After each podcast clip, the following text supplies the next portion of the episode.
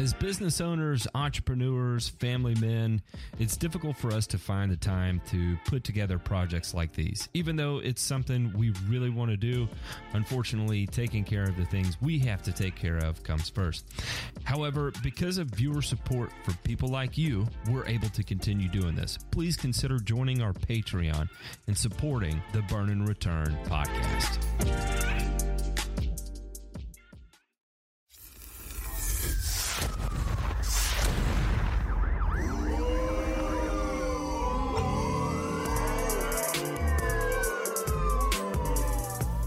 Listening to Burn and Return, a weekly one hour podcast covering news from the agricultural and turfgrass industries.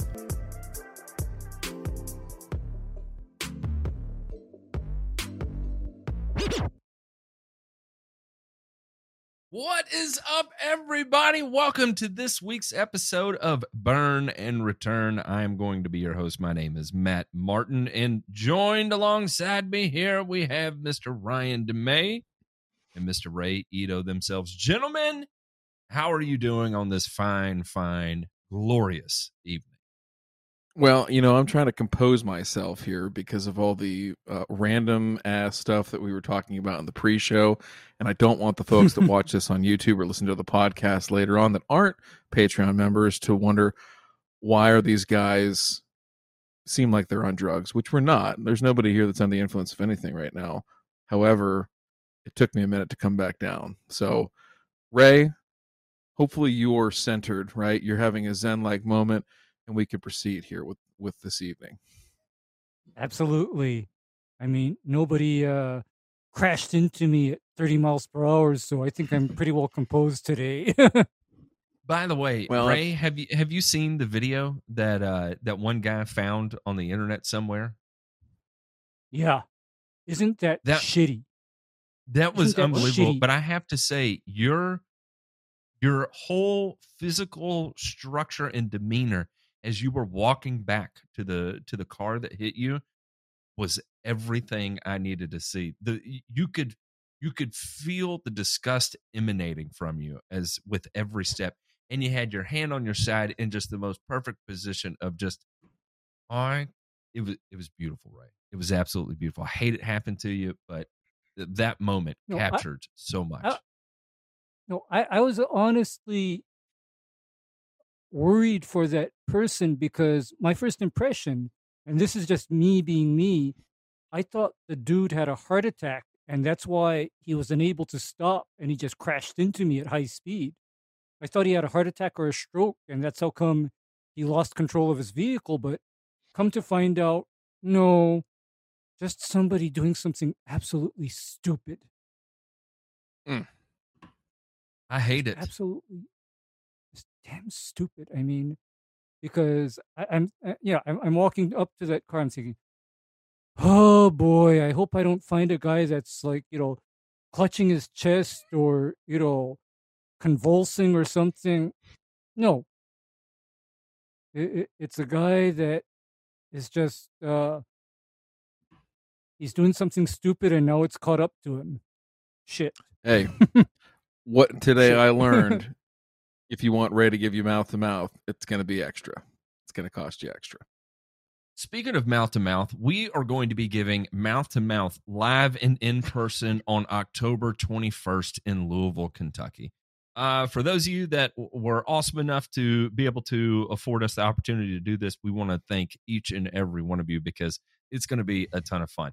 And if you don't know what we're talking about, we are having a live show at Louisville, Kentucky in a top secret location just to make sure none of it gets leaked out beforehand.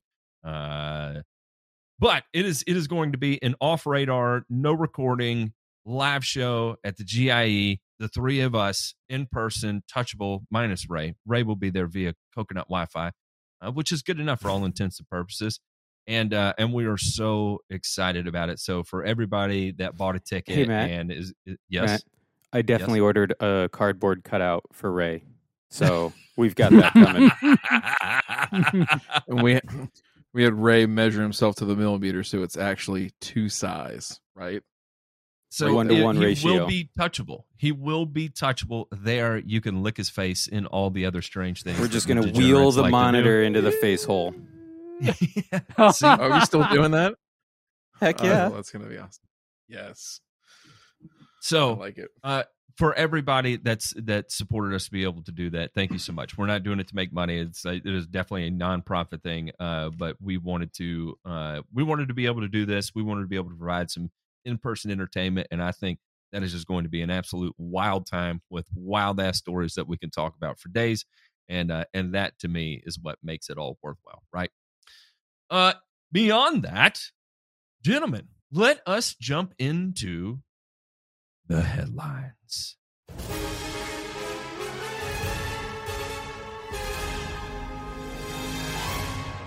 Nothing to fear here. This is just the news. Coming out of Oregon State, we have some groundbreaking research here on controlling microdochium patch with non traditional fungicides. And this is going to be Clint Mattox, and pay attention because he's also going to be coming up later in the show as well. Uh, Brian McDonald, Emily Braithwaite. Did I say that right? Braithwaite, Braithwaite, and Alec I'm gonna go Brent Kowalus-? Kowalewski? Uh, I don't know how to say and Lewski. I, I Yeah. struggle with Polish names. It just it gets real confusing for my rash ass brain. Uh, and this is out of Oregon State University. Go Beavers! Key takeaways: Microdochium patch can be suppressed using a rotation of mineral oil, phos acid, and elemental sulfur to achieve control that is equivalent to traditional fungicides. Applying iron uh, sulfate heptahydrate tank mix with phos acid every two weeks leads to thinning of annual bluegrass putting greens. However, this tank mix may be a viable option for other areas of the golf course, such as tees and fairways, or where pesticide restrictions may occur. It is recommended to apply no more than a pound and a half elemental sulfur per thousand square feet per year on annual bluegrass putting greens. I guess that was also unpacked during this uh, because of an increased risk of anthracnose in the summer. Interesting, interesting, interesting. And I've got to say, if there's one thing that I really appreciate about this push for uh, uh, natural alternatives to things is is revisiting and rehashing out the uh, uh, potential of the tools that we are currently using. Now, I, got to say, uh, mineral oil isn't necessarily uh, on the the top of everybody's toolbox of things they're spraying. Right? Uh, I can't say I ever kept mineral oil in my in my tank, you know, just for for grins and giggles or whatever. Well, I guess you could say like a highly refined mineral oil for like a hort oil or something. You know, there's been I've, I've kept that in a tank from time to time. Uh, but here, you know, we're seeing some interesting efficacy out of out of a combination of that and spraying phosphorous acid, which is a precursor chemical to phosphite. Uh, this is not phosphoric acid, which is your typical precursor to fertilizer phosphorus. This is phosphorous acid and elemental sul- uh, elemental sulfur and uh, ferrous sulfate. Interesting, interesting, and pretty impressive. I didn't dive. I, I, I read through this, and it, I'm going to have to read it like six times to uh, uh, make sense of all of it because it goes in a pretty great deep depth uh, here. But I don't know, gentlemen, what are your takeaways from it? Okay. Go for it, Ray. You know, You know you want to. I can see it. you know, here's my thought on it. To me, this is like a butt ton of applications, uh, you know, to do the same thing. This is like a lot of applications to accomplish the same thing, and this is, uh, I guess, the pitfalls of non, uh, you know, the non-modern, non-traditional uh, fungicides because sulfur goes back centuries. Uh, Mm-hmm. iron sulfate goes back centuries, and hort oil or refined petroleum, mineral oil, goes back to at least the uh, 1700s, 1800s. So this is all old stuff. And uh, speaking to that, uh, I, I literally come from a time when there were no really good systemic long lasting fungicides because in the early 1990s, I didn't really have azoxystrobin or propiconazole, and even what was available back then, benlate, Benlate was not known for being particularly long lasting. So it was a kind of a hit and run kind of a thing. It would it would be there, but then you don't get 28 days of control out of it. You know, you, You remember when Banner MAXX 14. came on the market and it, it was just I remember Banner MAXX just the Cadillac, right? I mean, it was held in Mhm. such high esteem, a, a price tag to to to follow suit. And I mean it was it was the pinnacle of what you could apply in terms of fungicide, right? It was Actually, it was no. Banner MAXX. You know, you know what? You know what the uh, the heavy hitter was, uh, but it came, but it was one of those high risk, high reward type applications. What's that? Bayleton, Bayleton. Bayleton. I yeah, I Oh, mean, Bayleton yeah. was a, Okay, was a bec- great one too. Yeah, because yeah, because Bayleton. Because if I had to compare Bayleton versus uh, propiconazole, what I get out of Bayleton is extremely long residual activity, especially when you've gone into the higher rate rate ranges, but you also run the risk of stunting your turf for a prolonged period of time as well. Well, my point of bringing that up was, you know, that you know, I, at the time, right, and and at least for me in lawn care, you know, Banner MAXX was that was the apex of of what you could do in terms of uh, fungicides, right? Now, Banner or propiconazole is just sprayed so willy nilly without a second thought. It's it's as Hmm. cheap as they come in terms of cost per application, cost per thousand, and there are people out there that are like well, it's October 15th. I know I'm out of my disease window, but I got a little bit left. I'm just going to go ahead and put it in the tank, get it down in case, I don't know, maybe some rust or something happens. I don't know. Better safe than sorry. And I see a lot of that. I see a lot of that. Maybe not necessarily on the pro side of things, but especially in the uh in the in the homeowner circuit, right?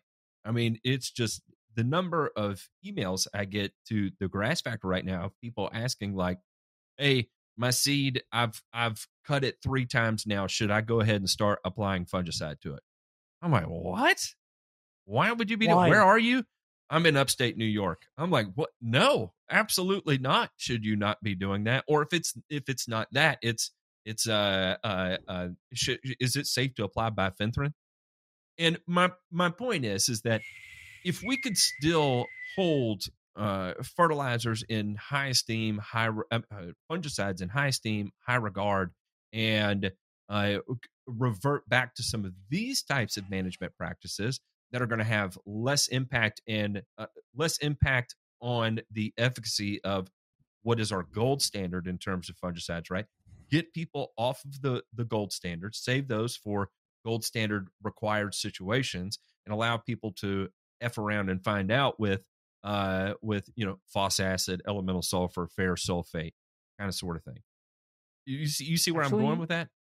I see where you're going at. And you know, to this day, I lament the loss of Mancozeb and Thiram because those were two extremely effective contact fungicides, multi-site contact fungicides to where my go-to if I just had mild rust or mild leaf spot or mild powdery mildew is I'd go hit it with eight ounces of, you know, mancozeb per thousand square foot, and I consider that an application that is extremely low risk as far as fungicide resistant.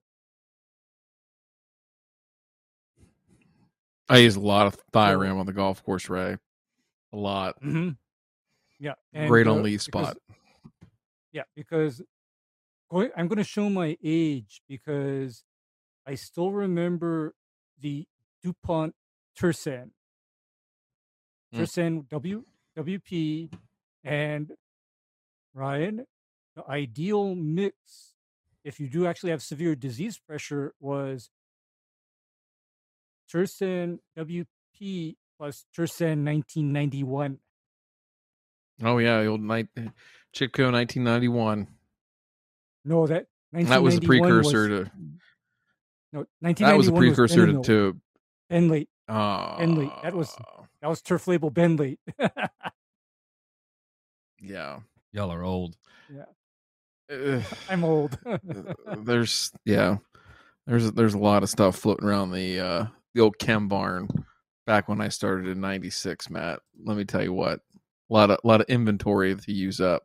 Um, you know, overall, this this is the kind of stuff that uh, they're pumping out. I mean, I think Oregon State's a strong program now in terms of research, and we'll talk a little bit more about them here later in the show. But you know, to the extent that uh, there is, you know, and they mentioned it here in the article, right, that they're especially out there, right, they're running into extreme resistance issues on, you know, some of you know the gold standards, or not necessarily gold standards, but at least old standbys, right, that were really really effective uh, on this pathogen. And it's certainly something where you know they have probably some of the higher um, pressure you know winter long pressure fall through winter uh, if anywhere in the country. But certainly their their climate mimics others right where you know you talk about um, Europe and the UK and things like that where very limited right in the types of products that they have available to them and so that's what they're trying to investigate is that you know their the reach of what this research will, you know, hopefully bear out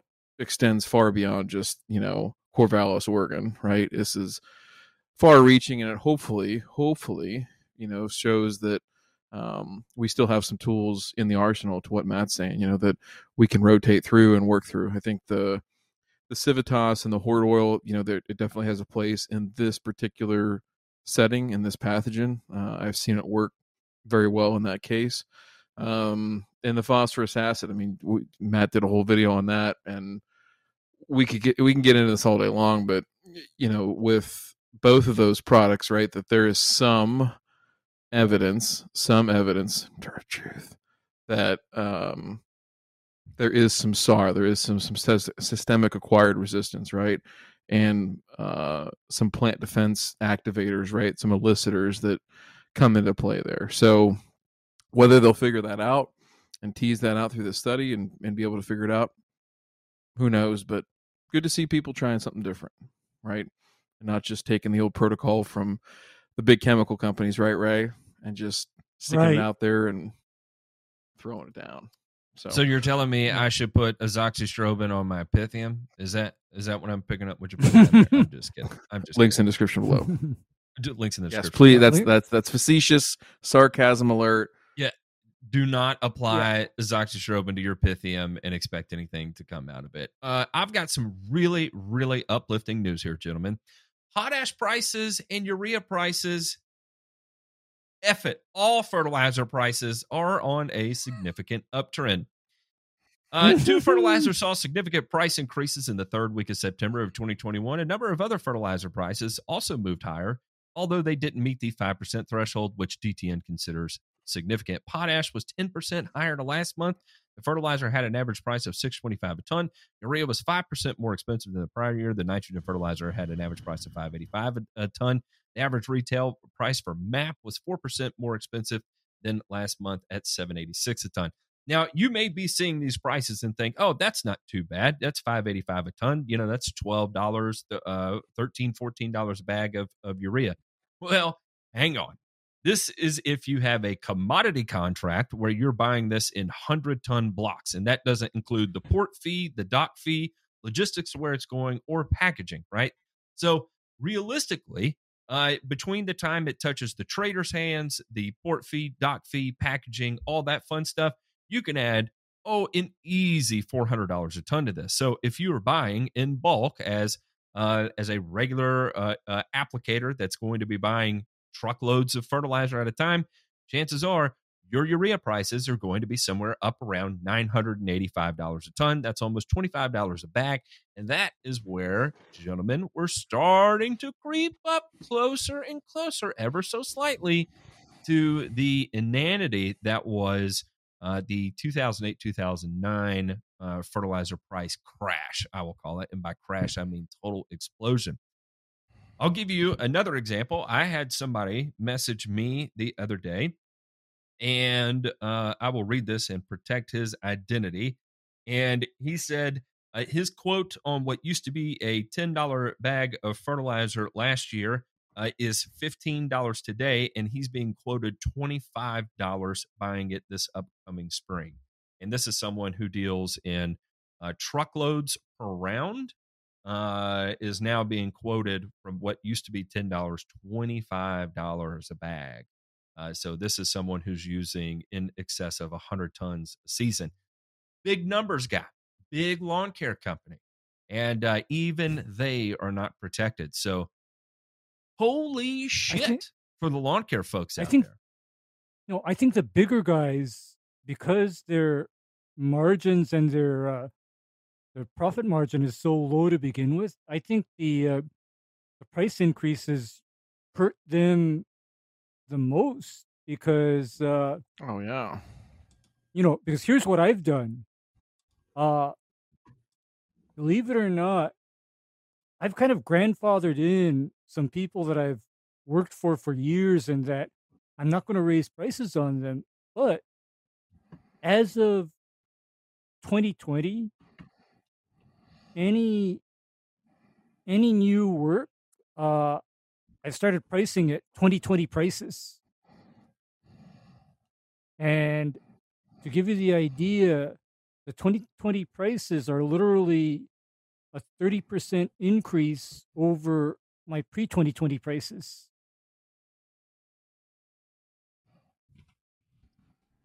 Yeah, it's uh we're in a a weird time. Um and I'm interested to see because a lot of the, the large lawn care companies play into uh, a lot of their price structure economy of scale, right? Um where Mm-hmm. it's okay to operate at a 20 25% margin because uh you know where you may be bringing in bringing this in across uh 5000 customers in lieu of requiring a 70 or 80% margin across uh, uh 200 customers right? Uh in in order to make enough money to survive. So um this is yeah exactly the large guys that are playing economy of scale are in for it right now. Yeah, because you can only artificially hold those prices so low for so long, right? Like I'm, you know, had a bunch of people call me in the last oh month or so, you know, hearing about this stuff and and asking, hey man, like I've got these contracts right as a sub where I'm I'm only able to get 120 to 140 bucks an acre, including my labor, right? And you know, you do the math on that, like it's just it's not even not even not sustainable, right? It is in the basement in terms of not only just profitability but you you staying in business, right? So um I think a lot of what we're going to see is now setting expectations, right? Because, you know, you start talking about if we're just talking about lawn care for right now, um is setting expectations now that 2022 is going to be a lot different than any year that we've experienced, right? In terms of prepping your customers for what would be probably a pretty substantial uh, price increase. And so, with that being said, is like, well, what can I do, right? What can I do to control that? And I think a lot of our content coming into the first of the year is probably going to center around that, like what we did last year in the early spring with you know running soil tests and figuring stuff out. It is in your absolute best interest, right? to start kind of parsing out those accounts of good, better, best, right?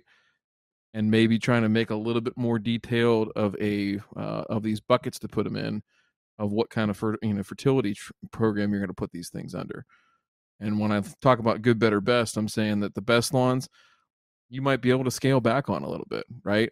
And some of the worst lawns, you better be darn sure what you're putting down is going to be not only the most effective, but the most in terms of turf performance, but cost effective too, right? So you're going to separate the men from the boys, I think, here real quick, gentlemen. Well, with that, we got to continue moving on here, but we've still got more headlines to jump into because it's just too hot of topics to overlook. Uh, the EPA stopped short of promising dicamba use in 2022. Administrator Regan says EPA is evaluating the new dicamba labeling requirements implemented in 2020 as reports of dicamba incidences continue into the 2021 growing season. The EPA and uh, Administrator Michael Regan says the EPA is extremely focused, extremely concerned about reports of new dicamba incidences and indicated further changes for growers could be coming in the 2022 growing season. if the analysis warrants adjustments. Growers are currently planning for the 2022 season, and we expect dicamba tolerant soybeans and cotton to remain a significant part of the total soybean and cotton acres planted. Dicamba tolerant acres total between 50 and 60 million acres in 2021, Oh. with additional acreage anticipated next year. We're still receiving and analyzing new incident information and working very closely with state regulators to understand the conditions on the ground. The EPA is extremely concerned about these reports and is taking steps to better understand the nature and the severity of these incidents in order to assess the sufficiency of mitigation in the 2020 decision and, if necessary, take appropriate regulatory action. Uh, and it goes on. One of the later quotes here, I will close this out with. It says, I think we can all agree here at the NASDA that we'd much rather have crop technology go through proper regulatory protocols than be challenged in court. We need to make sure that we work with you and not let juries decide what sort of crop technology for American farmers wins.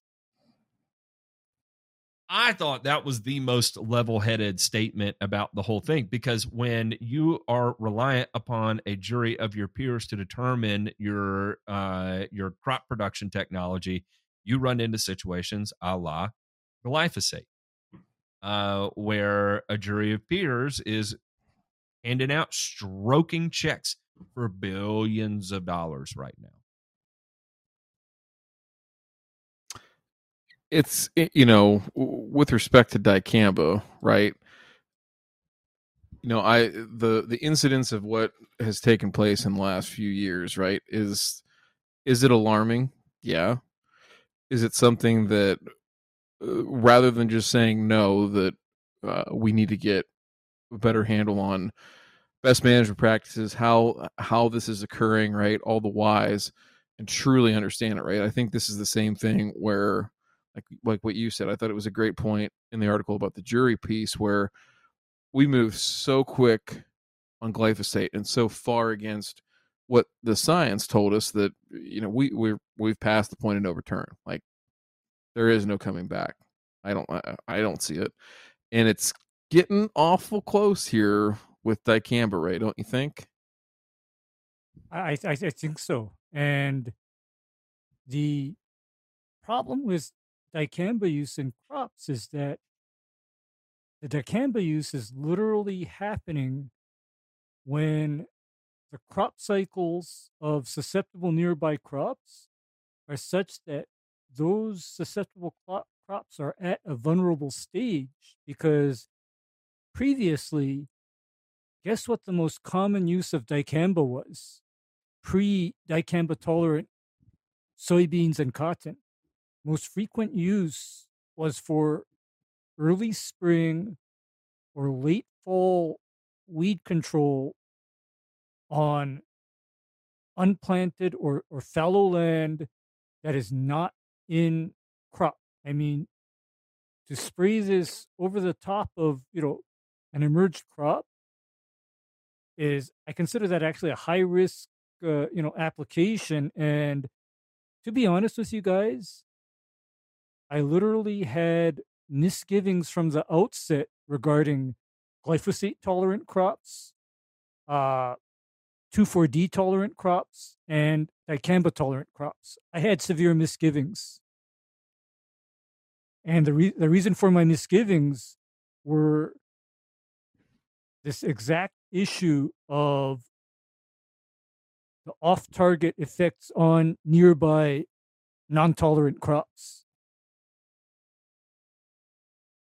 You know, I just, I just, I just thought, who, what could possibly go wrong if you're spraying a thousand acres with clarity, which is a four pound per gallon dicamba formulation, over a thousand acres. And here's how they're applying this, Matt. Guess what your typical spray volume is on large acreage? Uh, eight, four to eight gallons an acre. Yep. Yep. Yep. I mean, four to eight gallons per acre. So you know what that means uh, in practical terms? Uh, You've you're got that effectively brown spr- dripping concentrate. Yeah, because imagine running your your boom rig at like 10 to 15 miles per hour and your TeeJet nozzle on there is sized to about 0.3 was a 0.3 or a 0.2 orifice. Okay, that's how you get that five gallon per acre application rate. And talk about anything goes wrong, the wind shifts. Oh, neighbor Jim's uh, orchard is just smoked, uh, or the if you have an inversion. Yikes! Uh, you know, Betty Betty's non-tolerant cotton field is now smoked, and in fact, in the first year of uh, that dicamba tolerant uh, trait being released, didn't somebody like kill their neighbor over that? Yeah, Or yeah, something they like that. did. There was a case. There was a case where he got so pissed that he literally went over and he killed his neighbor. And I get it because you know, when you see no when you see your entire annual income curling up and dropping its leaves i honestly don't know what else to think because how do you recover from that how do you recover from that it's hard ryan I just go. hard. I just go online and look for dicamba resistant Arden 15 to overseed with and start over. Ooh. Zinger. Zinger. Hiya. Yikes. Somebody, hey, look at the look at the search uh search uh results here coming up. Right, it's gonna be trending on Google by the end of this week. Dicamba resistant Arden 15 discovered in Georgia. Daggum, they did it. Yep. but That's how they say it down there in they can- Georgia. Yeah, but then here's what that can mean for us in the turf industry. In fact, it already happened in a way because remember now, Bayer pulled dicamba from their Celsius formulation. And I think that was in response to the upcoming pressure on dicamba, period. And the other place where I see this happening is I can imagine a day when your battleship or your momentum or even your speed zone doesn't have dicamba in it anymore. I can imagine Oh, I believe it. but I think Go ahead, that's the Ryan. first. I think that's the first leg that they'll chop out. Right, that they'll they'll start there and work their way Mhm. up to kind of the you know the top of the pyramid, which is you know what you were talking about before with straight dicamba spraying. You know, at the ag level. So you'll you'll see this just the same as you have with everything else. Is this erosion right of that registration until there's basically nothing left, and for at least in turf, and it just goes away. So it just goes. And uh, there's that new technology that I know Corti- Dow Corteva is working on. But Dow Corteva runs the risk of making another Imprelis. Because hey, it worked. that no that that broadleaf herbicide technology is highly active and relatively persistent in soil and i'm talking about that uh, halauxifen you know technology Hal- h- yeah, halauxifen methyl. yeah Yeah, ha- you know- methyl if if nobody's watched uh it's it's kind of interesting to hear uh there's a, a a show on youtube called the podfather and uh there, it's a spin-off of Corn Warriors. Um shout out to chris elms for turning me on to that because I, I i love watching it. Um but the the podfathers is all about their their high yield soybean gas right? And uh, one of them was talking about not going out with uh dicamba not spraying dicamba because of still some lingering issues maybe and he didn't want to make anybody around him angry and i thought that was pretty interesting that you know we got a guy right here in arkansas which is you know the heart of uh, uh you know, I think that's where it really kicked off the whole issues with dicamba in general. Started in Arkansas, if I recall correctly, and uh, and Mhm. they they were like, yeah, I I, I would think we're going to forego a little dicamba spraying right now.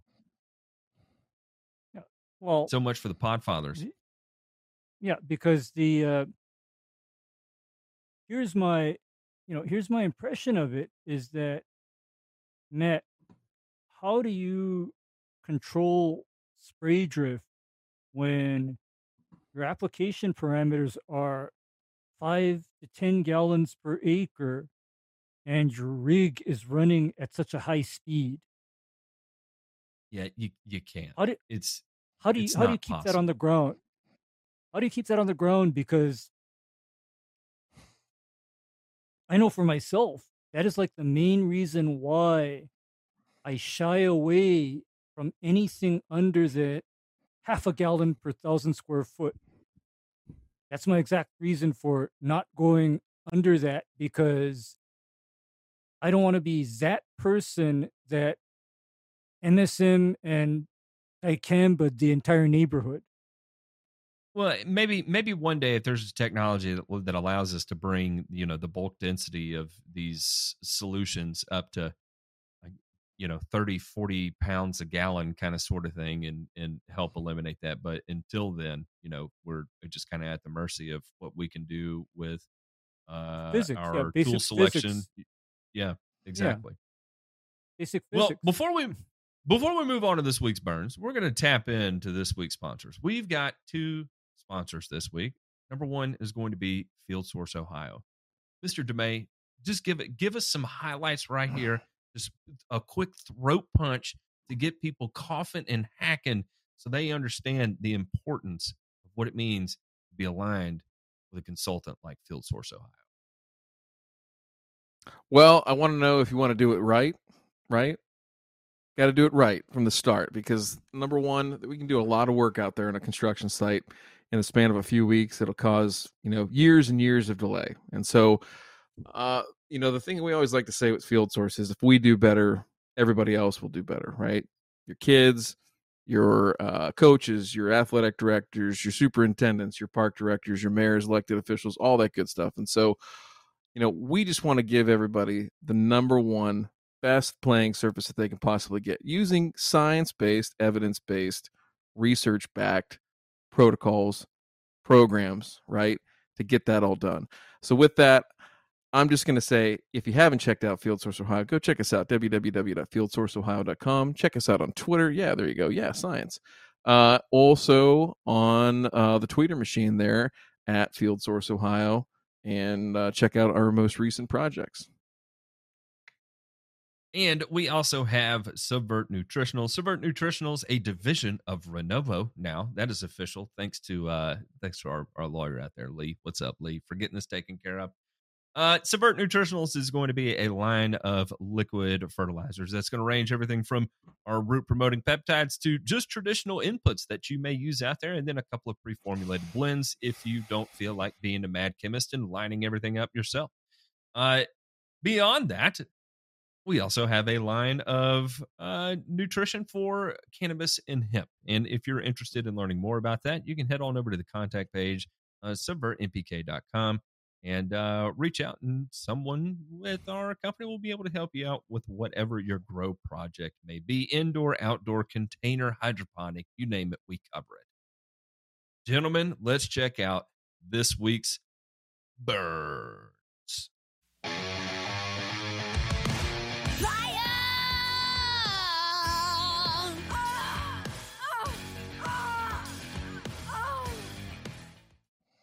Sheila. Mm.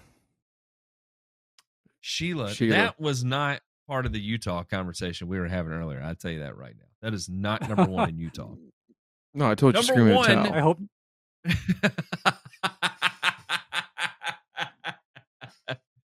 Who, we I'll need tell to you go who over the may be instructions screaming in a towel, and it's this old man who is going to jail uh, for pouring weed killer on a golf green at night. I'd say when he gets to prison, he'll be chewing all on that towel, as a matter of fact. A man was arrested after cameras caught him wearing a mask and pouring weed killer on a green at a golf club where he'd been banned. And as a matter of fact, Uh, we'll just read through the, the headline here. Uh, Glenn Newton, 55, attempted to get revenge on a golf club that abandoned uh, that had banned him by vandalizing one of the greens in the middle of the night. Newton had been kicked off the Woolley Park Golf Club in Wakefield, West Yorkshire, in 2020 after having issues with the club's owners. According to testimony given and video presented in Leeds Crown Court, Newton, wearing a mask, was caught both on camera as well as by a groundskeeper, John Rowbottom, dousing the green on the third hole with liquid glyphosate. When confronted while committing the act after Rowbottom spotted him on a security camera, the disgruntled golfer attempted to flee but slipped and fell into the path of the groundskeeper's vehicle. From there, Rowbottom chased Newton down on foot, removed his mask a la Scooby Dooby Doo, all while filming everything with his camera phone. He had been a member with us for six or seven years, and he was a giant angry bully, uh, said Philip Rowbottom. Turns out he had been doing it for a while. Uh, there had been multiple attacks against the green. If you slow down J Pink, you will see a an image of uh, of the the golf green there with its damage. There you go, right there in the center. There you can see where oh boy had it in a watering can and just went willy nilly on this. Well, the courts did not like it, and believe it or not, they said, "Guess what? Guess what? You're going to jail for three months." in order to pay a ten thousand pound compensation. Thank you, sir. You may f off. Just uh, ah, that makes me feel ten good. thousand. Just ten thousand. Oh, I mean that's uh that's small money because let me translate that to you. That is only twenty thousand U.S. dollars. That's only about I just did the math. Seemed Thir- thir- 13,536. It's still the dollar Yeah, strong paltry. right now, boys. The dollar strong. Yeah, yeah. but then I'm just saying that for you know killing golf greens, that is just like getting off easy. I mean, that's just getting off easy. I mean, uh, Well, Ray in know- prison, he's going to get off pretty easy too. I mean, it it you know, for several minutes maybe. I mean, how how long are you allowed to be in the showers these days in minimum security? I'm not sure. I don't know. I don't know. I don't know, Ryan. But uh, I'm just. Uh, I'm just saying. I broke that- Ray. I did it. He ran out Yeah. of words. Ray was like, I don't Yeah. know where to go from here, as a matter of fact. Yeah, eh, yeah. Because remember now, I, I, I, I'm a good guy. I'm, I'm innocent. So it's like, I, Hey, But then you- you- anyway- hey, you keep playing the victim with Sheila. We get it. Go on, go on. but that is just small money for the kind of damage that that person created and uh my goodness how lenient because i call that felony criminal property damage okay that's what i call it because uh what does bent sod go for Oh, over there, I have no idea. I have no idea. No, a lot of no, a shit ton of money. And besides that, how long is are those greens going to be out of play while they fix his, uh, you know, drawing dicks in the green with uh, a can of glyphosate? You know, it's going to be a while. I mm-hmm. mean, those greens are going to be out of play for quite a while. So, you know what? Go back to that Mr. picture real quick, Japing. Keep going. It was it was what about him? What do you want to tell him? one of the silliest damn I mean you, you look, look look at this. What, Look at this. what do you want to tell him, Ray? What do you want to tell him? Mr. Newton, You know what? give it to him. you know what? You know what, Mr. Newton? Uh, you just are like top 10 assholes of the year. I mean, I'll put them up there. and yeah, yeah, you- you're just one of the top 10. I mean, uh, this is every this is every greenskeeper's dream is to catch somebody doing this, right? And uh That's the Mhm. best part. I mean, Fool got uh, caught and fool got caught and uh well, because he kept going back like an idiot, right? He, he Like, this, that's the yeah. thing. This guy's like a serial killer. Like it wasn't, you know, it wasn't enough of a rush from the first three times, right? Professor thought, You know what? Wait, how? Well, I don't know. I can't do a a, a hick English accent, you know. But uh I'm gonna I'm gonna assume he's like an old boy. Like, I'm gonna go back there. I'm gonna get him again, right? Like hmm just that's what did him in, Ray. That's what did him in. But you know what? I can't imagine how much restraint it probably took from that greenskeeper to not just take care Run of it his right ass there. over. Not just kill him, ass not over and then- anything, not not not anything like eh? that. But you know, eh? Yeah, wait a few and- minutes. before run his ass cops. over and and plant and plant him under a tree. With And that, speaking under- of planting, being planted under a trees, uh, this next topic here, we're going to be a better gardener, reading and beating the weeds without toxins. And I want to go ahead and preface this real quick. If you'll see, this is uh, uh, scripted here by Thomas Christopher. And you can learn more about him at thomaschristophergardens.com. And I'll highlight for you. Uh, he is a graduate of the New York Botanical Gardens School of Professional Horticulture. And he is uh, 100% a gigantic fanboy of Paul Tukey. And if you don't know who Paul Tukey is, welcome to the wormhole of wormholes of just absolute organic. We'll start off here. Weeds, those aggressive, irrep- uh, irrepressible pests, are the most persistent and annoying problem of lawn care. Surely that's why Paul Tukey, in his classic guide, The Organic Lawn Care Manual, labeled his organic method for their management with the acronym with the acronym RILE: Relax, Identify, Listen, and Eradicate. Weed control is a matter of chemical warfare for the typical home greenskeeper, or uh, uh, of spreading large sacks of toxic mis- mis- materials across the lawn. My heart rate is increasing. My blood pressure is increasing right here and uh and the reason and he goes into further uh, of uh, taking you through um exactly how to implement all Tukey's uh RILE acronym here. And it begins with relax. If you have less than 10% of weeds don't even worry about it. You're good. That's as good as you can possibly get. Uh and then he moves all the way through to eradicate. And for instance one of his methodologies for eradicate is Research at Cornell University has found that a series of overseeding treatments applied in late summer and early fall is very effective in thickening lawns and reducing the opportunity for annual weeds such as crabgrass the following year. To follow this herbicide free treatment, spread fast growing perennial ryegrass seed over your lawn with an ordinary drop rotor or rotary spreader at a rate of three pounds per thousand square feet. Repeat this process at two to three week intervals three times, and by late October, you should have a thick lawn which will be quite weed repellent the following spring when weeds are ordinary will ordinarily start to invade.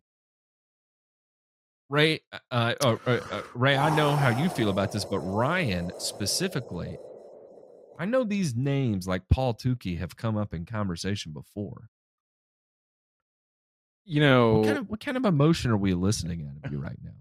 How do you feel? Tell me. how do I how do I feel? Uh, I don't know. Uh, confused is usually when when I hear these guys. It's it, it's not that I think you know, I, I get mad or get upset or anything like that. I, I, usually that comes later, but it's typically the fact that what they're saying, and if you really know like what they're advocating for, not necessarily their position, but like the practices, right, to get there, it would be, it, you know, here's what it would be like. It would be like saying, well, you know, because you have pancreatic cancer, and this is a terrible analogy to use, but I'm just going to use it. I don't care. You have pancreatic cancer. If you ate a all vegetable, all natural diet, that should help. That should help fix things, right? Like it's just it, it's it's something that if you were you know even a, a person of common sense or a person of science, like you'd be like, wait, I mean that might help. I I'm not discounting that it'll help, but that's not gonna fix the issue at hand, right? And so, you know, here with Mr. Tukey's, you know, overseeding methods, and I think I think something like that is it going to help? Eh, it's not going to hurt, but is it going down the right path? And what are we going to really get out of it? And is that really going to uh, address the issue at hand? Number one, and number two, is it going to create other issues further on down the line? And I don't think that they think about that. I think they think just in terms of what's right here, what's right now. And yeah, there's a whole show we could do on sort of the um the touring act of these fellows and gals that go around and do all this stuff around the country. It's an it's just interesting bunch for sure. I had to, I, I hadn't talked about it yet, but one of my favorite part of this articles here is when he gave the soil quality to uh, um, uh, weed uh, uh, types of weeds you'll experience correlation here, right? That if you have compacted soil, that means that's why you have crabgrass, right? Crabgrass is a symptom of compacted soil, or dandelions. Dandelions are a symptom of low calcium, uh, low pH soils, right? Because certainly everybody that's in Indianapolis uh, that has incredibly high pHs and high calcium soils that deals with just huge influxes of dandelions should be out there spreading lime, right? Which would be the generalized recommendation according to this article here.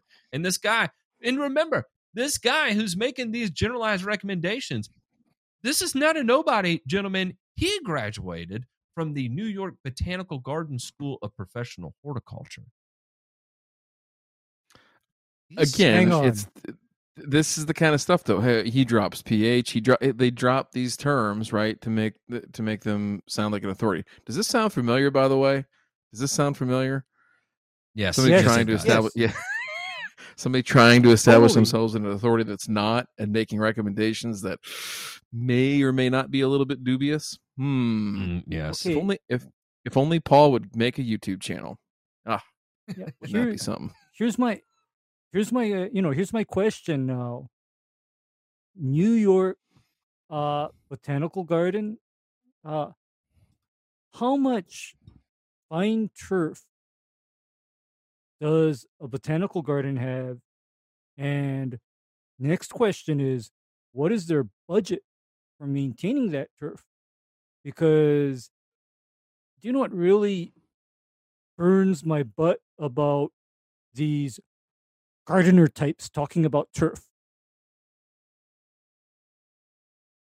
None of these bastards have ever had to maintain areas of fine turf under budget and on time.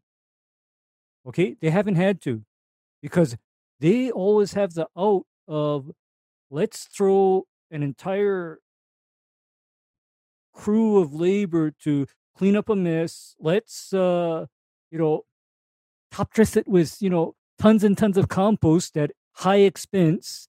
I mean, they just have money and labor coming out of their ears that they don't know what to do with. They're under no pr- pressure to where uh no Ray, you are not gonna top dress this lawn with compost four times a year because that's going to be too expensive for one thing.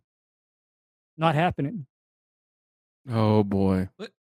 this he's just another cog in the wheel uh, uh in of the uh the war against lawns right which is what i'm going to dub you know similar to the war against christmas i think was something that was in the news a while ago uh we're gonna hashtag Yeah. the war against lawns here uh because of you know we've gone through it the google search results before and he just wants to play his part and capitalize on it and i'm sure the new york botanical garden school of professional horticulture is is a wonderful program I'm sure it's absolutely fabulous, stunning, life changing experience for him.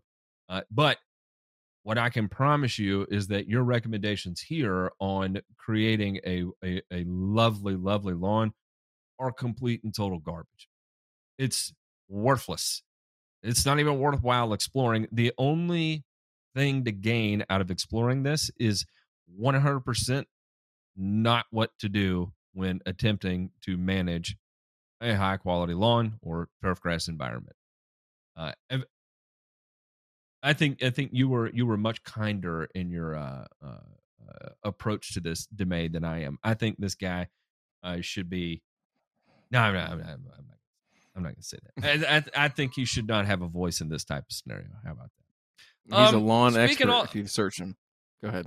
Yeah, yeah, he he is. And I think there's a lot of content there for the show after the show with Paul Tukey and and his minions. I can't. ugh. Here's another great one coming out of New York. New York Assembly considers limiting a pesticide linked to bee deaths. Here we go, boys. It's something we've never heard before. Guess what? Neonicotinoids are, are in front of the New York State Assembly. And they held a hearing on whether the state should strictly limit the use of a chemical and pesticides linked to the die off of honeybees and population declines of other insects and birds. It was, I love this. The Assembly Environmental Committee Chair Steve Englebright said that neonics are a systemic poison and have created a second silent spring, a reference to the sim, uh, seminal book by Rachel Carlson. Rachel Carson, nearly 60 years ago, that led to the banning of the pesticide DDT. The neonicotinoids are even more toxic and are at, at least as dangerous. And we haven't really addressed this. Neonics are exceptionally insect toxic. Yes, that is where we're going with this. And then they even had the nerve, and this is where it just it goes from how do we go from dumb to dumber to dumbest in this conversation, in this article? How can we take it one step further? Here we go. Rachel and other environmentalists who testified cite data that links the presence of the chemical to an association with autism in children. Studies estimate that half of all Americans have some level of neonicotinoid pesticides in their bodies. Listen, I am 100% all for figuring out ways to do things differently. And if they work, they work, and we can incorporate them 100%. But to pull shit out of thin air, to make this as charged, as emotionally charged as we possibly can, and to quote this as a Rachel Carson uh, type of expose is complete and total horseshit. This is complete and total horseshit. If this was a balanced, looked at both sides of the article, Ray, you've brought it up before, and to quote you, let's look at Australia. Why is Australia not because- suffering from the same issues that but that we are? And they're not limiting Yeah. the use of neonicotinoids. They're not. And, and in fact, uh, Matt, if this these people want to bring up Silent Spring, uh, I don't know if you guys need earmuffs, but guess what I used to do in the 1990s that I know just was like so bad for the bees and the beneficial insects. Guess what I used to do in the 1990s What? to Oh, treat no. The kind of no to treat the kind of pests that a systemic application of a neonicotinoid does now. I used to be spraying up into trees with carbaryl or diazinon or malathion. I used to do that. And you know, there's something about carbaryl where that is the most destructive and toxic pesticide I can think of regarding bees. Because if you want to wipe out a hornet nest, here's how you do it puff a little Sevin dust into that hornet nest. Bye bye, bye bye, hornets. They just die from it. I mean, carbaryl, for example, is terrible. Yet on the other hand, I and many of the other landscape people have, you know, embraced, you know, systemic applications of neonicotinoids, and we don't have bee decline here. We we don't see it. We just don't see it because instead of you know, instead of doing what they used to do back in the 1990s, which is, yep, spray, you know, carbaryl 4L up the trees and on the shrubs. Eh, they, you know, are a lot more selective nowadays. We're we're doing, you know, imidacloprid drenches or soil injections, which by the way, when you apply a neonicotinoid to the soil, as long as you are not contaminating foliage or flowers, exposure to bees is extremely limited by that application. On the other hand, I catch somebody foliar spraying a neonicotinoid. And by the way, you know what this in this article, there's something that I caught. Their proposed restrictions in making an application of a neonicotinoid strictly a reactive application rather than a preventative or proactive Prophylactic. application, yeah, a prophylactic application would always, always call for someone making a foliar application of a neonic rather than a soil applied application. And guess what is even more hazardous to bees than a than a soil based application?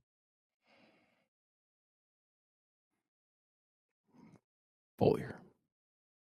there's Foliar. there's a lot there's a lot here and it started me down the research wormhole and we can't get into all of it today um, because there's there's so much here that uh, this particular group cited as fact and um, boy as you start dialing into these it gets it gets real loosey goosey in redefining the term fact that's for sure Well, the, the here's the the key thing in that whole article, Ray, that I found interesting. Right, was that they cited data. I go out and cite all the data I want, right, and cherry pick and show you X did Mhm. Y, A did B, right. In this Mhm. case, right, I think we're looking at another situation where hey, it's got to be the chemicals' fault, right? It's got to be the chemicals' fault. And you know, I hate to get on this show every week and sound like we're, we're apologists, right? But I think it's more not necessarily for the chemistry. It's more so for hey, these are the tools that we have, and you have to understand what these tools, right, are holding up in terms of you know not just horticulture and the stuff that looks pretty that we take care of, but you know, legitimately food production, right? And other crop Absolutely. production that takes place in this country and, the, and the economy that that this sport supports. Like, it's not just you take this away and everything goes away and everything's all hunky dory.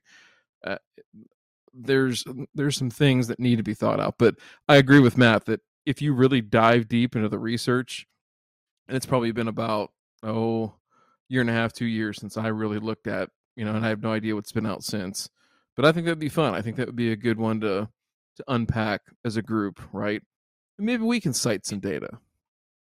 Yeah, exactly. And Mhm. I I bring this back that if they were to talk about you, you know these inane correlations that take place, right? In it, it reminds me if if anybody remembers when uh the articles that were coming out about uh glyphosate is in your breakfast. Do you remember all those those headlines uh Mhm. that that were on and it was a group called the EWG and what they did was uh, they took the EPA's uh, guidance for what they allowed as uh, an, an allowable level of glyphosate to be in plants, and then they rewrote their own certification, which was like a thousand times less. It went from like a certain amount of part per million to a certain amount of part per billion of what they deemed as safe.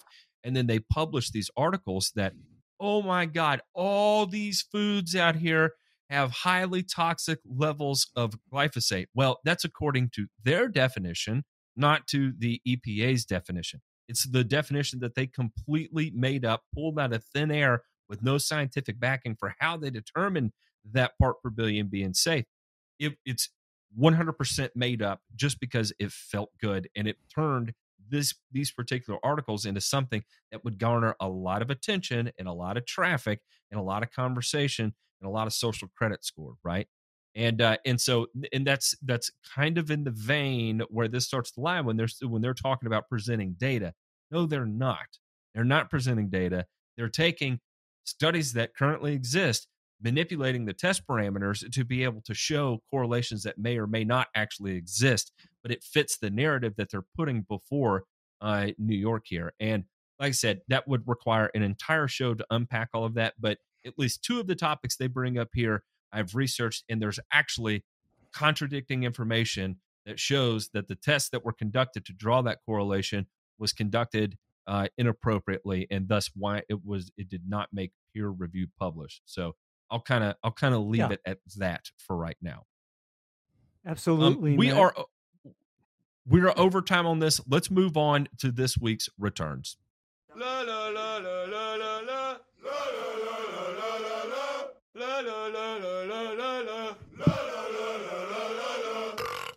I'm back. I love this because right now we are going to meet the future wives of Ray Ito from the Texas Lawnmower Racing League. Oh. Ray, this is where we are going to go play speed dating with you, and uh, and I've got a feeling you're going to walk away a polygam- uh, polygamous man. Uh, it's no secret that certain folks in this world have fully adopted the concept of lawnmower racing, but no one is going at it quite like the Lawn Star, the Lone Star Mower Racing Association. The LSMRA was recently featured in Texas Monthly since it's perhaps only a Texas organization and it's entirely badass. This organization is composed of men and women who cruise around the state's finest dirt tracks at 35 to 40 miles an hour. Not exactly as fast as, say, a stock car, but faster than you really want to be going behind the wheel of a lawnmower. And they give a little ed- Yeah. excerpt here. I I'll let you go and read the article self since it's a good one. There are some women that have been competing on dirt tracks all of their lives. Some work with their hands, others operate bulldozers, yet others are stay-at-home moms. But you know what? They get out there and they race these damn lawnmowers. Gentlemen, week after week, we continue coming back to the topic that is saving lives, inspiring children and women all across America to be more participatory in the fine art of lawnmower racing. This is something I cannot get enough of in my life. I love these people near and dear. I kind of want to know like what the best stock lawnmower is for this. Like I really want to dive deep into like the I was I I, I was really into cars for a long time. So I kind of want to know, Ray, like what do you what's like the the ideal, Lingenfelter the Corvette, ideal the Lingenfelter Corvette of lawnmower ra- like power to weight ratios, like all that stuff. I I really want to know all about this stuff. We got to dive yeah deep. like is it a, yeah is it a is it a john deere is it a hustler is it uh Kubota. you know, a toro or is yeah what what the heck is it because uh you know I'm going Japanese honest- Kubota all day long. You know what I want to see? no, I gonna- want to see the zero turn class. That's what's got to come next. I want to see the zero turns get. All I'm going to throw a curveball if you're going to go if you're going to go JDM, Iseki or Baroness. Do they? Do they have a? They have a lawnmower tractor? I'm gonna look it up. Actually, they they they got uh, they got rough area rotaries. Baroness makes rough area rotaries. And Oh, I look think, this guy. uh, and I think Iseki makes uh makes lawn tractor type equipment too. Mid mount.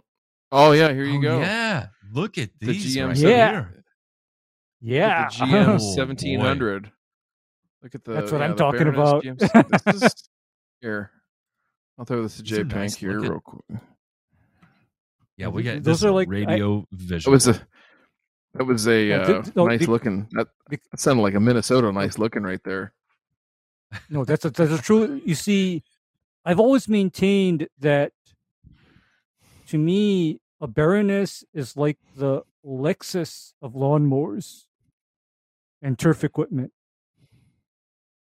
Oh, that's better than that's better than a Lexus. I'm gonna say that's more like a Maserati, Rolls No, Royce. actually, like if look, look no, at if this we're gonna- thing. if we're Look gonna at this keep- thing, Ray. yeah, no, if we're gonna keep it, keep it JDM, I keep on bringing up this car called the Toyota Century, and the Toyota Century is literally a two hundred thousand dollar hand built Toyota, and the only people that ride around in it are the Japanese royalty.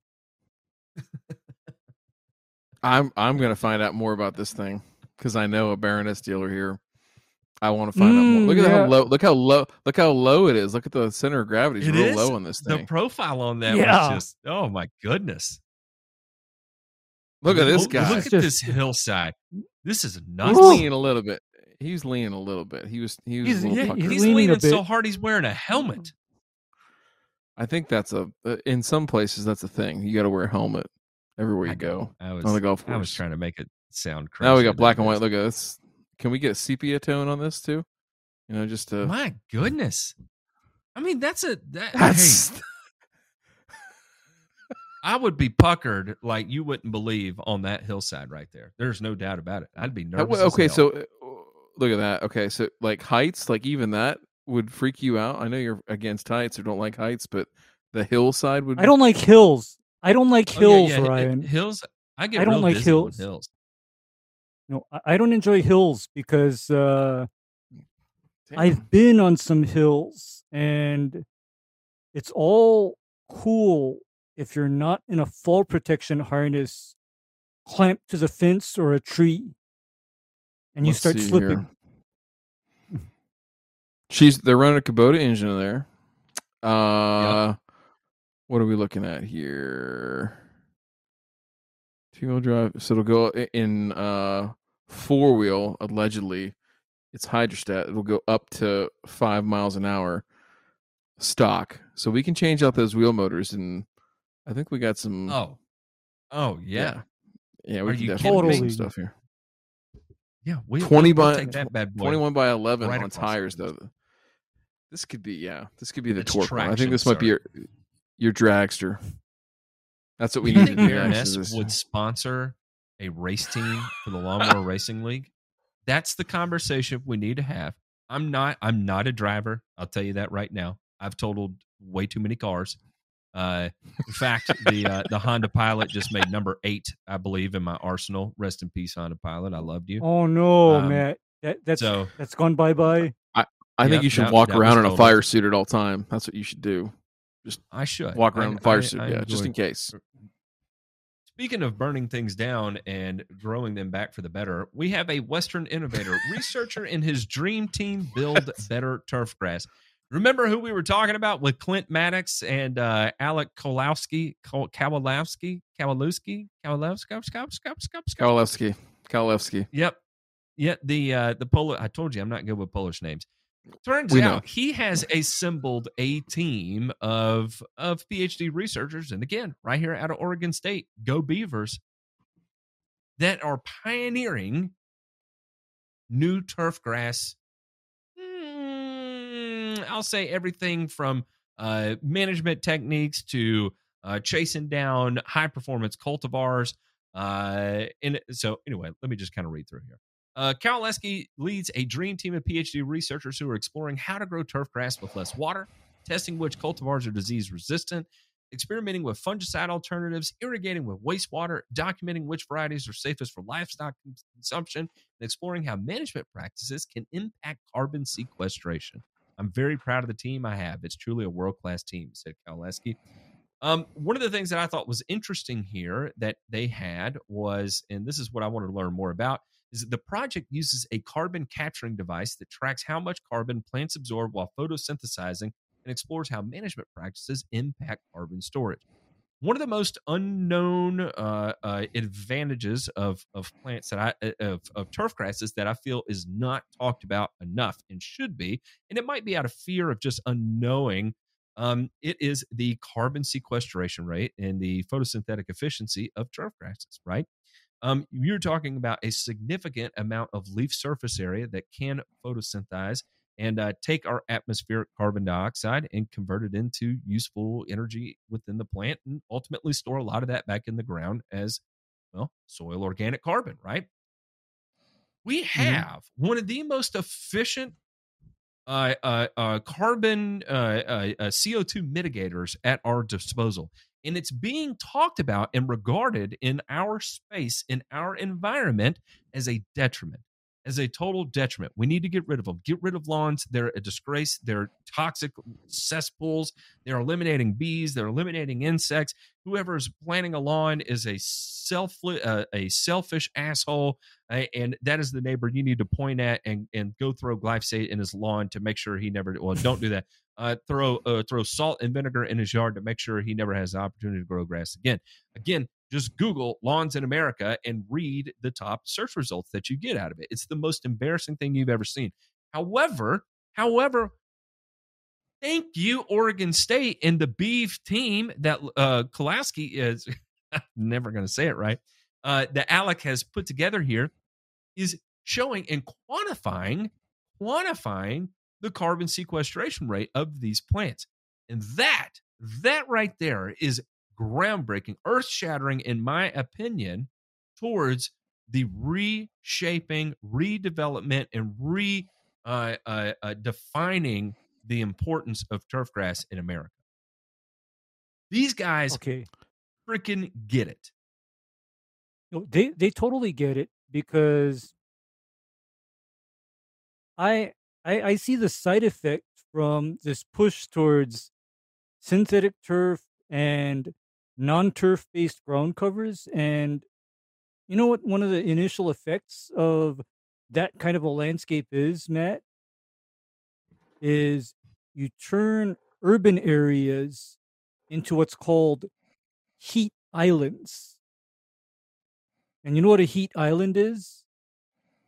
A heat island is a place where, due to your ground cover and other microclimate type factors, it is hotter than surrounding areas. And one of the big comparisons would be an area that is composed of actual green, maintained, and irrigated turf grass versus an area that's composed of something else. And oh, by the way, guys, guess how I can tell if a turf area is not getting enough water? Guess how I can tell? I, do- I feel like there's a trick in here. Yeah, where where are you going with this, Ray? Okay, the way Wilting I can grass? tell. No, Footsteps? no, the way I can tell is that I feel the heat coming off of the area. Ah, yeah, yeah, yeah, yeah. It's hot. It feels hot. I mean, versus if the grass is properly irrigated, then I don't feel that temperature differential. You know, because I, I literally can detect a couple degrees difference in temperature. I, I think what you're finding though is that at Oregon State and several other places here around the country now that you know we had this discussion about turf truth last week and all this is that there are places that are investing right into Mm. the people that are going to bring about not just change and all that kind of stuff but just furthering the science and the discipline right and that is the most important thing that we could possibly invest in at this point in turf you know you're like i said before you're leaving a vacuum without doing that you're leaving a vacuum for people like mr tukey and some of our other um, youtube and facebook YouTube? experts to, to, to Yes. step into that void and fill it with whatever they want i mean legitimately Buy like my haven't we shit. Yeah. Buy my not even buy my shit, but just buy my argument, right? My Or- or- or emotionally heartstring tugging argument that is going to change the mind of people who really probably are either not informed, misinformed, or are like, "Yeah, I never had an opinion on that, but now that you put it like that, I'm kind of pissed off, and I don't like lawns." And that's yeah. Now I don't like grass. Yeah. and and so this type of influence you know it needs to be stemmed and i think the only way you're going to stem it is through good information coming from very very smart people who continue to ask the question well why? and go find the answer. And so that's what it's going to be at the grassroots level pun intended completely uh, for consumers and professionals alike but wow. those folks need oh yeah absolutely.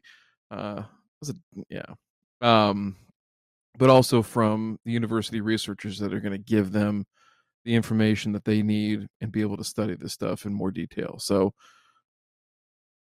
eat shit paul sorry i had to say it. Good good good work from the beef team there uh in oregon state Beef and uh, i really yeah man the beef team will save the planet there's no doubt about it. Um so keep those names in the list of of positive voices in the turfgrass industry right now the ones we continue to bring up over and over again.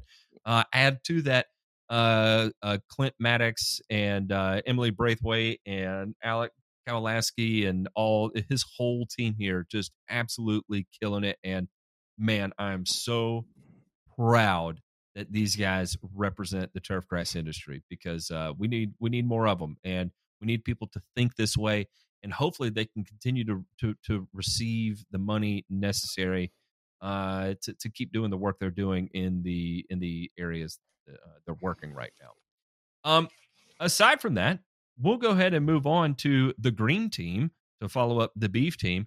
And this is the making of New York's $150 million cannabis campus. And what I thought was particularly special about this, we'll get into. About 60 miles north of Manhattan at the foothills of the Ramapo Mountains, uh, past a few cow pastures, stands the red brick buildings of the old Mid Orange Correctional Facility in Warwick, New York. That was back in 2011. Uh, 10 years later, the 40 acres of what was penitentiary farmland is now the new home of Green Thumb Industries, one of the nation's largest cannabis companies, and it's a $150 million cultivation and manufacturing site. By 2023, GTI's cannabis campus will start producing tens of thousands of pounds of marijuana, millions of TH infused gummies and vape cartridges to fill the shelves of its dispensaries throughout the Empire State. Boys, we have ripped down a prison, and you know what we're going to put in its place? A damn That's weed the best farm. part. What That's the is that not part. a damn a damn grow facility. And you know what the irony is, Matt? What's that? Up until up until I want to say a year or two ago, having anything to do with marijuana would probably have you end up in a facility like what they ripped down for at least five to ten years, if Yeah, not going no to the about it. Fed. If not going to the No Fed. doubt about for it. Yeah. and I I love the market statistics here. Uh, right now, the top five markets in the United States and the economic impact. Well, this is just the economy they they contribute there, not even the economic impact. Uh, California is four point six billion dollars. Colorado's two point one billion. Washington is one point four billion. Florida is one point two billion. Oregon is one billion. In four years, in four years, they're saying California will be a $7 billion industry. New York will be a $3.8 billion cannabis industry. It's amazing. This is, and, and, and listen, I'm all for individual freedoms. I think, I think that is something I have made absolute clear from day one since we've started doing this.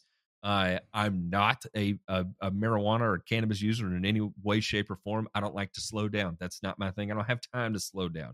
I'm 100 miles an hour from the day I wake, from the moment I wake up to the moment I go to bed. That's why I get mad at myself when I have too many uh, adult beverages. I don't like to go slow.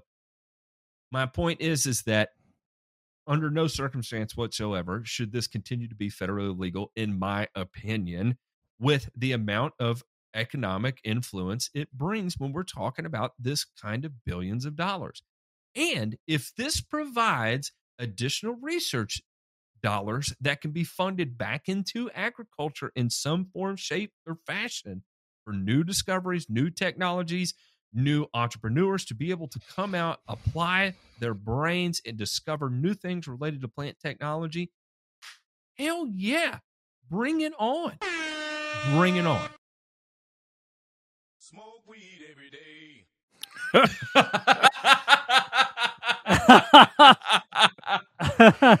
Well timed. Well timed.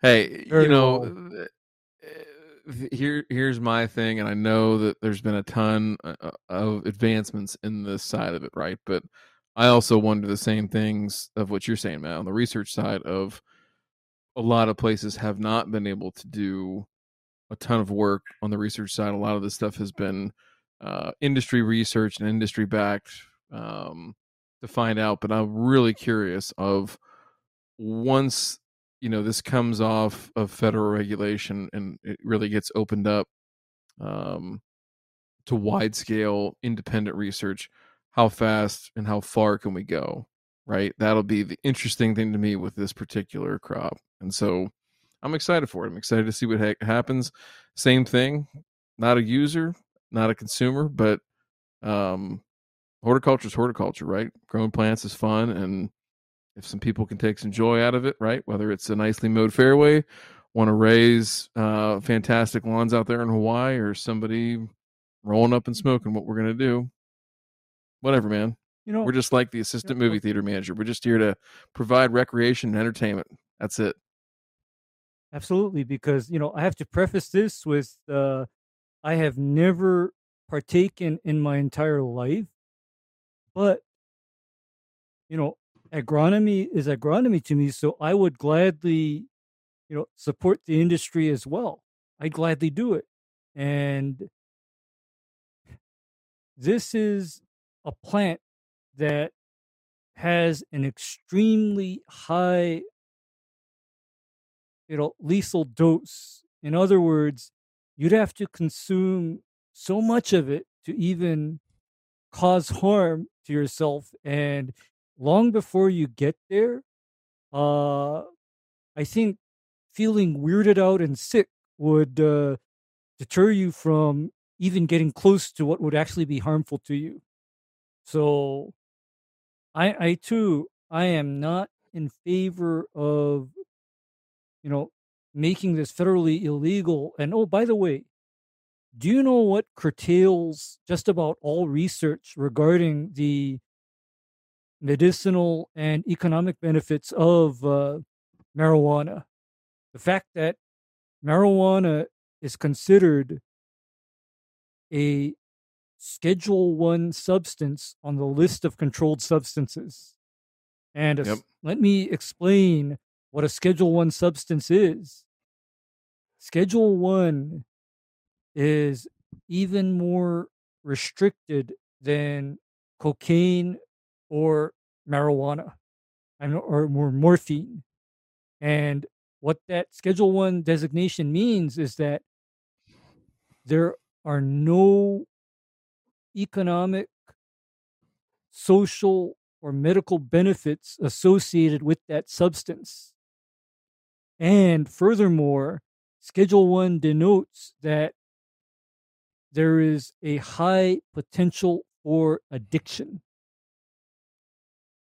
That is what earns a substance a Schedule 1 designation, according to the DEA. And I'm not I'm not seeing in my logical brain how naturally occurring marijuana ticks those boxes. Now we want to talk about the synthesized, uh, you know, cannabinoid, uh, you know, analogs like uh, what is that stuff called? That bath salts or that stuff nicknamed spice, where people, They're eating know, people's run- faces. yeah, yeah, What's for dinner? Oh, That- I don't know. A half a gram of spice in my neighbor's jugular. Yeah, yeah, exactly. Because I have never seen anybody do anything that I would consider off or crazy after they smoked one. Okay, I've never seen anybody do anything particularly off or crazy. Never. You ever gnawed, gnawed a leg down to the fibula? If you ain't done it, you need to try. Get you a couple toots of this spice in and uh, just go to town there, cowboy. Ah, so you get Yeah, that, you get that, and you go down to Cane's, and the caniac is like maybe uh, a couple toes and maybe a few nipples or something like that. You know, with a, with a sweet tea, washed down with a sweet tea. Get Exactly. you some. That's They ain't the got that at Zaxby's. couple- A couple toes and a few nipples for dinner. That's got to be it. Yeah, that's got to be it. Because so, I just don't see that, you know, the the prohibition making any kind of sense because the actual prohibition against marijuana was based on racial and economic prejudices. Because Didn't, for the longest like time, damn hippies. no, actually, A they bunch didn't like hacky those sack, granola eating, uh, Birkenstock wearing, long haired, Grateful Dead listening, damn stinky hippies. Exactly. No, actually, long before that, Matt, it was Shout out, John Borden. What's up, big dog? no, no. We Love you, brother. we don't, no, we don't like them poor brown people from down below the below the border. That's where the prohibition came from. Yeah. That's oh, yeah. exactly where There's that- no doubt about it. Because I'm going to tell you, Ray. if if the first people to partake uh, of marijuana on a wide scale were actually the white upper middle class counterculture people, the feds wouldn't have clamped down on marijuana like how they did. And here's my problem with laws it's so hard for a bad law to get erased off the books. It's hard for a bad law to be erased off the books, guys. So that's why, you know, you're asking me in previous shows, have I ever known, for example, an instance where, like, when the EPA takes action against a pesticide, it gets unbanned? I've only known to have that, to see that happen one time. And one time alone. But other than that, it seems like they ban it for one use case and then they keep on moving on to the next use cases and next thing you know it's all gone and it's not coming back Well, I didn't mean for this to turn into the great debate over marijuana legalization, but uh, somehow we ended up there. But I did want to point out that I just thought that was an absolute, uh, uh, a beautiful, beautiful stroke of repurposing what once was a prison is now a marijuana grow up. Uh, gentlemen, do we have anything else that y'all would like to add before we close out the show? Is Cane's still open? Oh, Raising Cane's too late. That's what I was saying. Caniac. the most the with most substandard uh, chicken tender in in all of Kentucky. Listen, I've got to try one outside of Kentucky because I'm convinced everybody that keeps bringing up Raising Cane's talks about the long lines there, how good it is. Everyone t- uh, coincide. Everything you said, Ryan, is what I hear from everyone else. The only one I've ever had opportunity to eat at is in Owensboro, Kentucky, and so I shan't base my entire opinion of Raising Cane's against that one location. There's one in Knoxville. Yeah. What? There's one in Knoxville. There's a Raising Cane's here, J Pink, sir. Good Cum- looking. Cumberland Ave. we're, we're going Oh, it's on campus. No we're going Located in University of Tennessee. Oh, I gotta go inside. Oh, where is this? Is this in the student center or something? Oh man, it is. I'm not going there. Oh, wait, no, it's not. No, it's not. It's over there by Chipotle's. Okay, I can do this. I can no do this. I on don't want to go hang it. Listen, I don't want to be You don't- the 35 you don't still have your student- You know your student No. ID still?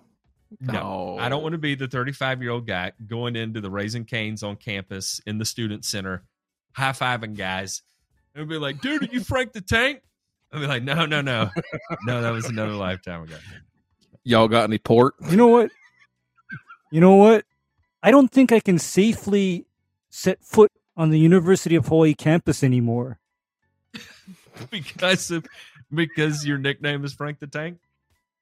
no it's because i'm known as the spray guy Oh yeah, yeah, yeah, yeah. Mm. the The lawn- granola no, the- eaters will Oh, the lawn, the lawn boy. He's- The lawn boy, the lawn boy. Yeah, no, no. The the granola eaters and the uh, organic uh, fruit grower groups are going to crucify me. I mean, Lu- Lucky for you, Ray, you can take the same stance that I do and never have to step foot into another campus building again. Uh, gentlemen, we're going to Yep. wrap this up. Ray, Ryan, thank you for tuning in. We will catch y'all on Thursday. On Thursday, where we have extra special guests. We're bringing in one of the DIY guys. We've got Mr. Yard Envy is going to be on, and I'm super excited about that because we're working with a blank slate here. and We get to build this guy up, bring him down, and then build him back up again before it's all over with. So stick around for that. That's going to be a ton of fun working with someone who is a new entry into the market space. All right, everybody. We'll see you on Thursday. Take it easy.